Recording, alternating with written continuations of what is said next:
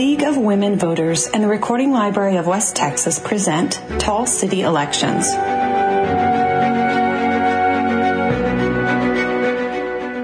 Welcome to Tall City Elections. My name is Bailey Hennis. I'm Executive Director at the Recording Library of West Texas. I am a female in my early 30s. I have medium length red hair, the kind out of a box. It's not natural. And today I am wearing an olive colored shirt and black slacks and my nails are done in Halloween theme with orange and black. And I am joined in studio with our special guest today, former mayor of Midland, who is running for reelection. Welcome back to the studio, Mr. Jerry Morales. Good afternoon and thank you for inviting me. Glad to be here. Yes, sir. Can you please audio describe yourself for our visually impaired audience? Thank you. Yes. So Jerry Morales, uh, Hispanic, I'm 57 years old, have uh, salty gray hair, and I say that because everybody, you still have a gray, uh, black hair, so salty gray hair, and I have a head full of hair, uh, blessed by my father. And um, I'm 5'9 and about 190 pounds and physically fit. Excellent audio description. Thank oh, you yeah, for and that. Let me say, uh, wearing black pants, black shoes, and a pinstripe uh, shirt. Perfect. We do this program for our visually impaired listeners so you guys can just learn a little bit more about Mr. Morales so that you can go cast your vote. Jerry, you, of course, we all know you that you were a mayor. First off, what'd you do on the break? Did you do anything fun?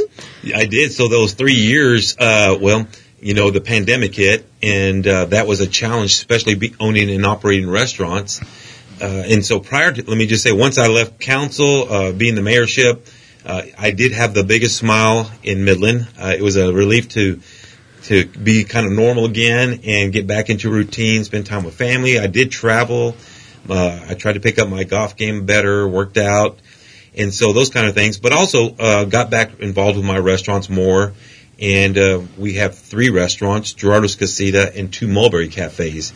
So was active in the restaurants and kind of growing that. And then pandemic hit. Uh, that pandemic was a challenge, and we worked through it and had to create, be creative and outside the box to keep those doors open. And then post pandemic, um, we just really worked hard to build back up our business and bring all of our employees back and kind of get back into normality. And so today, uh, things are, are normal again. Great. Do you think that experience, since you are a business owner, you kind of had a different experience with COVID? Did that kind of shape you to have a better understanding of the workforce here? Like, how did that affect you? Sure. Well, so for for restaurant operators like myself, you know, we were considered essential by the governor, and so uh, we were. I was on a part of a state committee through the Texas Restaurant Association that worked hand in hand with the governor's advisory council on how to get, uh, you know, really keep Midland moving. Or Midland, I'm sorry, Texas moving forward. And so for the restaurant industry, I was a, a, an advocate and a lobbyist to fight to keep our restaurants open in the hospitality industry, stating that we needed to feed senior citizens, first responders, uh, people that don't didn't have uh, access to food. Uh, we had heat, we had drinks, so you know we were able to do a lot of things for folks, and uh, and we did help out on, in a lot of ways. So uh, I spent a lot of time uh, helping other restaurants to survive, uh, to get through the pay, uh, payroll funding that they supplied from the federal government, and uh, we we we worked on trying to help with offsetting rents and mortgages and taxes that uh, they couldn't pay during that time. So uh, there was a it was a lot to to do to support your family and your employees and other restaurants uh, in the industry. So. Uh, you, you're right. It's it was great to be able to give back in that way. So now that things have, I hate to say leveled out because I feel like we're still playing catch up, but what, what, what are you passionate about moving forward for Midland? What are your, what's your top vision? Yeah, you know, so I, I was encouraged uh, when the current mayor stated that he was not going to run again, and uh, it was kind of interesting that the councilwoman Blong announced that right away that she was running. So I, you know, th- a little more uh, time to realize that th- there, you know, there would be an opportunity for uh, the mayor seat being open. Um, I think there was folks that said, "Look, you know, there's uh, we want more candidates. We want to have an opportunity to hear more voices and uh, who we want to elect to lead our community." Uh, so my support base came out very strongly and encouraged me to run. I, I waited till the last uh, day at one o'clock before I filed because I just wanted to make sure my heart was there, my enthusiasm, my energy, my family, uh, my employees. And so, you know, there was a lot of thought process during that two weeks uh, to get myself wrapped around this idea of being an opportunity to run for mayor again. Sure. Uh, so with that being said, we announced we are in going forward. Um, I can just tell you, being the former mayor and always being involved from behind the scenes and helping other candidates through other campaigns, uh, you know, there's Midland's a, a great community. It's my hometown, and I know the air, I know the projects, I know what we need. Uh, this is the, the, what I bring is experience, of course, a, a wealth of experience. The my two opponents have less than three years of experience, so so the experience I bring is you know roads and housing, infrastructure, water, green space, quality of life, um, working agreements, and uh, what know I'm very proud of our accomplishment that we we did in six years. You know we updated both aquatic pools, the downtown revitalization, brand new convention center, municipal court passed a five-year road bond. So all of those projects uh, uh, were important and makes Midland a difference. Today we're seeing road construction, part of the road bond. Uh, we need to more information uh, on identifying our next set of roads. I'm not saying that I'm going to go out and advocate for another road bond, but we definitely need to continue working on roads and potholes and more ramps for our handicap. Uh, so there's uh, roads will always be an issue our infrastructure is aging. We still have a lot of cast iron in, underground. So we need to uh, continue working on replacing aging infrastructure. Uh, housing is not such a critical issue today, but with our oil and gas economy, it's so cyclical. So, you know, who knows what happens. We just need to ensure that we have land.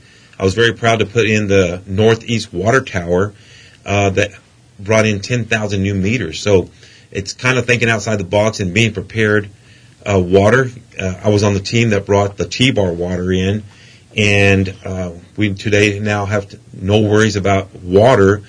So we need to start securing long-term water, and that would be coming from Fort Stockton. And to do that, based on my experience, I know what it takes to put the infrastructure in and the cost. And with inflation today, everything's so expensive. Mm-hmm. So you know these kind of things have to be communicated in transparent in full transparency to the public, and that's the other deal. I want a city hall with no walls. I want us to be able to communicate, and I was very proud that I was able to bring all five taxing entities to the table and talk about our issues. Our schools need uh, new facilities. Our teachers need raises, and so uh, are we going to have another school bond? School board will tell us, but I would be advocating to work with the school board to say, hey. Uh, whatever that school bond is, let's make sure it works so that we can get it passed to help our education system. Mm-hmm. Uh, same with county; they need water. So I'm not sure the plan there, but to, to get with our county judge and commissioners and better understand what the strategic plan is to bring water to the county. And hospital. Hospital always needs medical needs. Not only do we serve Midland, but we serve uh, uh, those in other communities who can't afford health care. And so they come to Midland. And then there's Midland College. And so, uh, you know, there's a lot uh, Yeah. to being mayor. Right. Whenever you were considering running again, did, did you have certain things that you just felt like weren't finished yet that you wanted to have your hand in? No, uh, I was very satisfied where we left Midland, and for the new council that came in, we I was I held my chest up, up high and my head up high, knowing that we put them in good position uh, with a good budget, uh, physically responsible uh, reserve, and uh, projects that were in line. So today, what what again, what I want to make sure, and because I'm in the service industry, is is, is service. I want to make sure that uh, that we can provide the taxpayers a service they need. Uh, that there's no holdups, hookups, that there's no walls. Uh, I want to bring unity to the community. I want everybody to feel like that they uh, are being represented. I want the council members to know that the mayor is supporting them on all projects. Uh, downtown revitalization, there's so much more to do there. Uh, so I think more for me is the mayor knowing that the, the the basic infrastructure projects I know how to do. It's bringing us all together to share our resources to make Midland a better place. Do you have some suggestions on how you can get the public more involved? I know you mentioned, I'd like for you to elaborate more on not having any walls. Um, how can you get the public more involved and Yeah. interested? Yeah, definitely. You know, um, we'll just use taxes for a reason. For example, you know, during budget hearings, we really encourage the public to watch uh, budget hearings online. Uh, we we we definitely uh, used our TV channel to, which is channel two, to get that message across, or just being there in presence.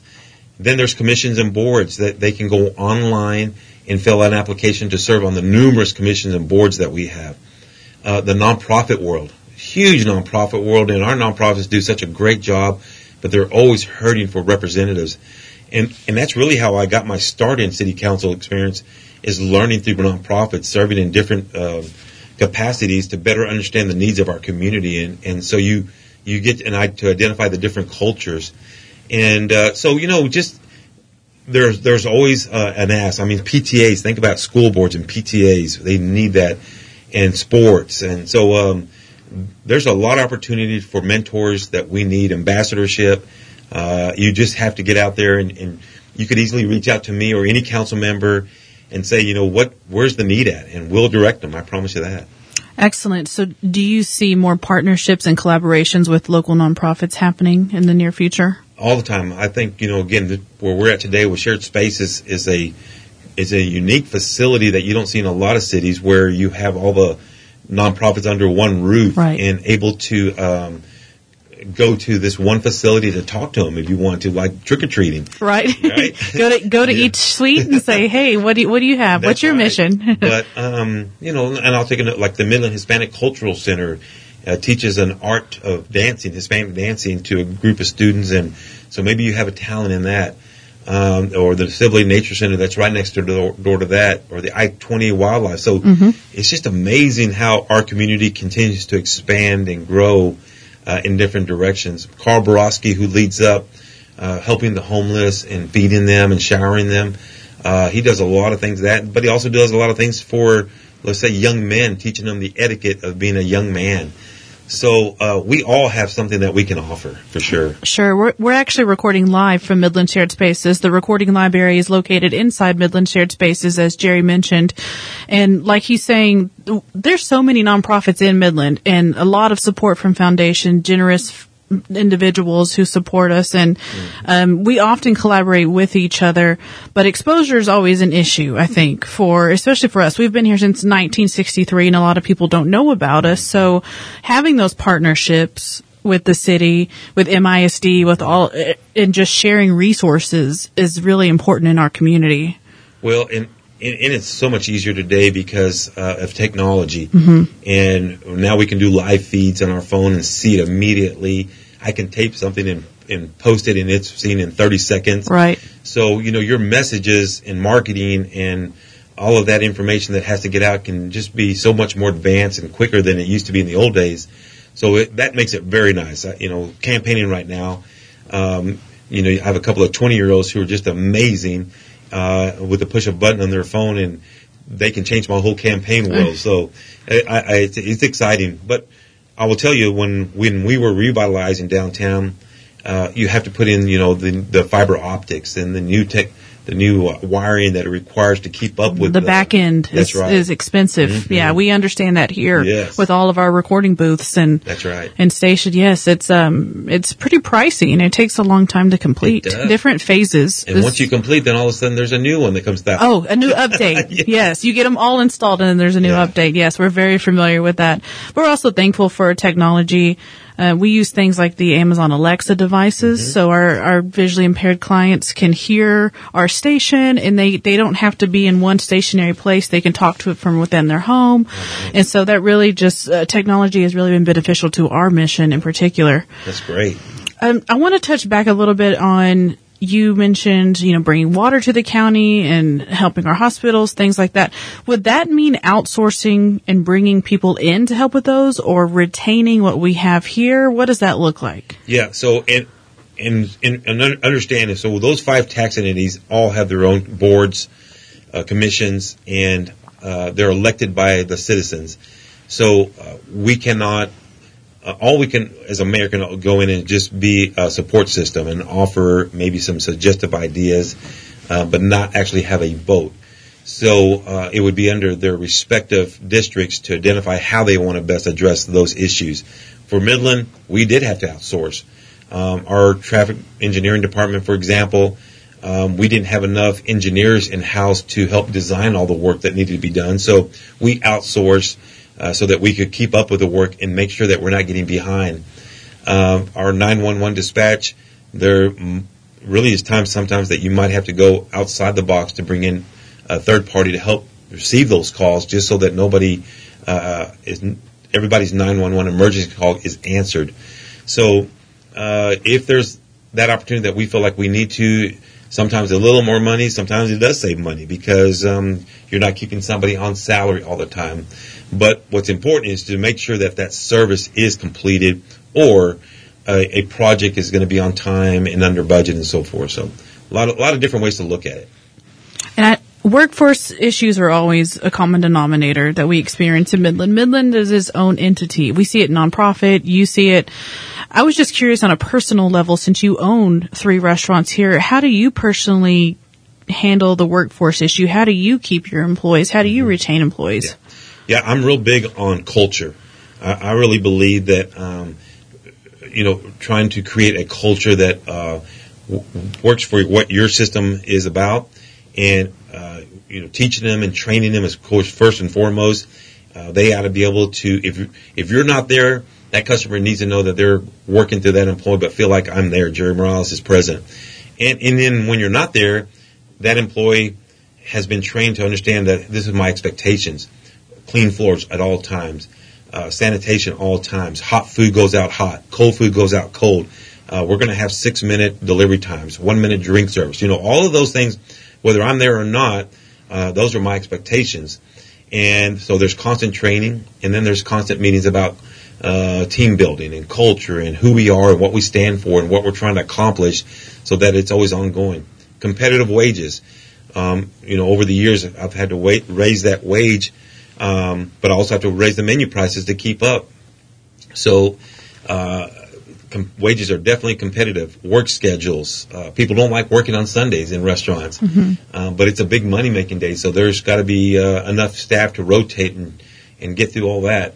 Uh, so I'm telling you, when you have employees, uh, you serve as not only owner and operator, but the banker, the the preacher, the accountant, the lawyer, the family advisor. And so you carry a lot of hats and a lot of roles and you can't walk away from that. Your staff uh, expects to see your leadership.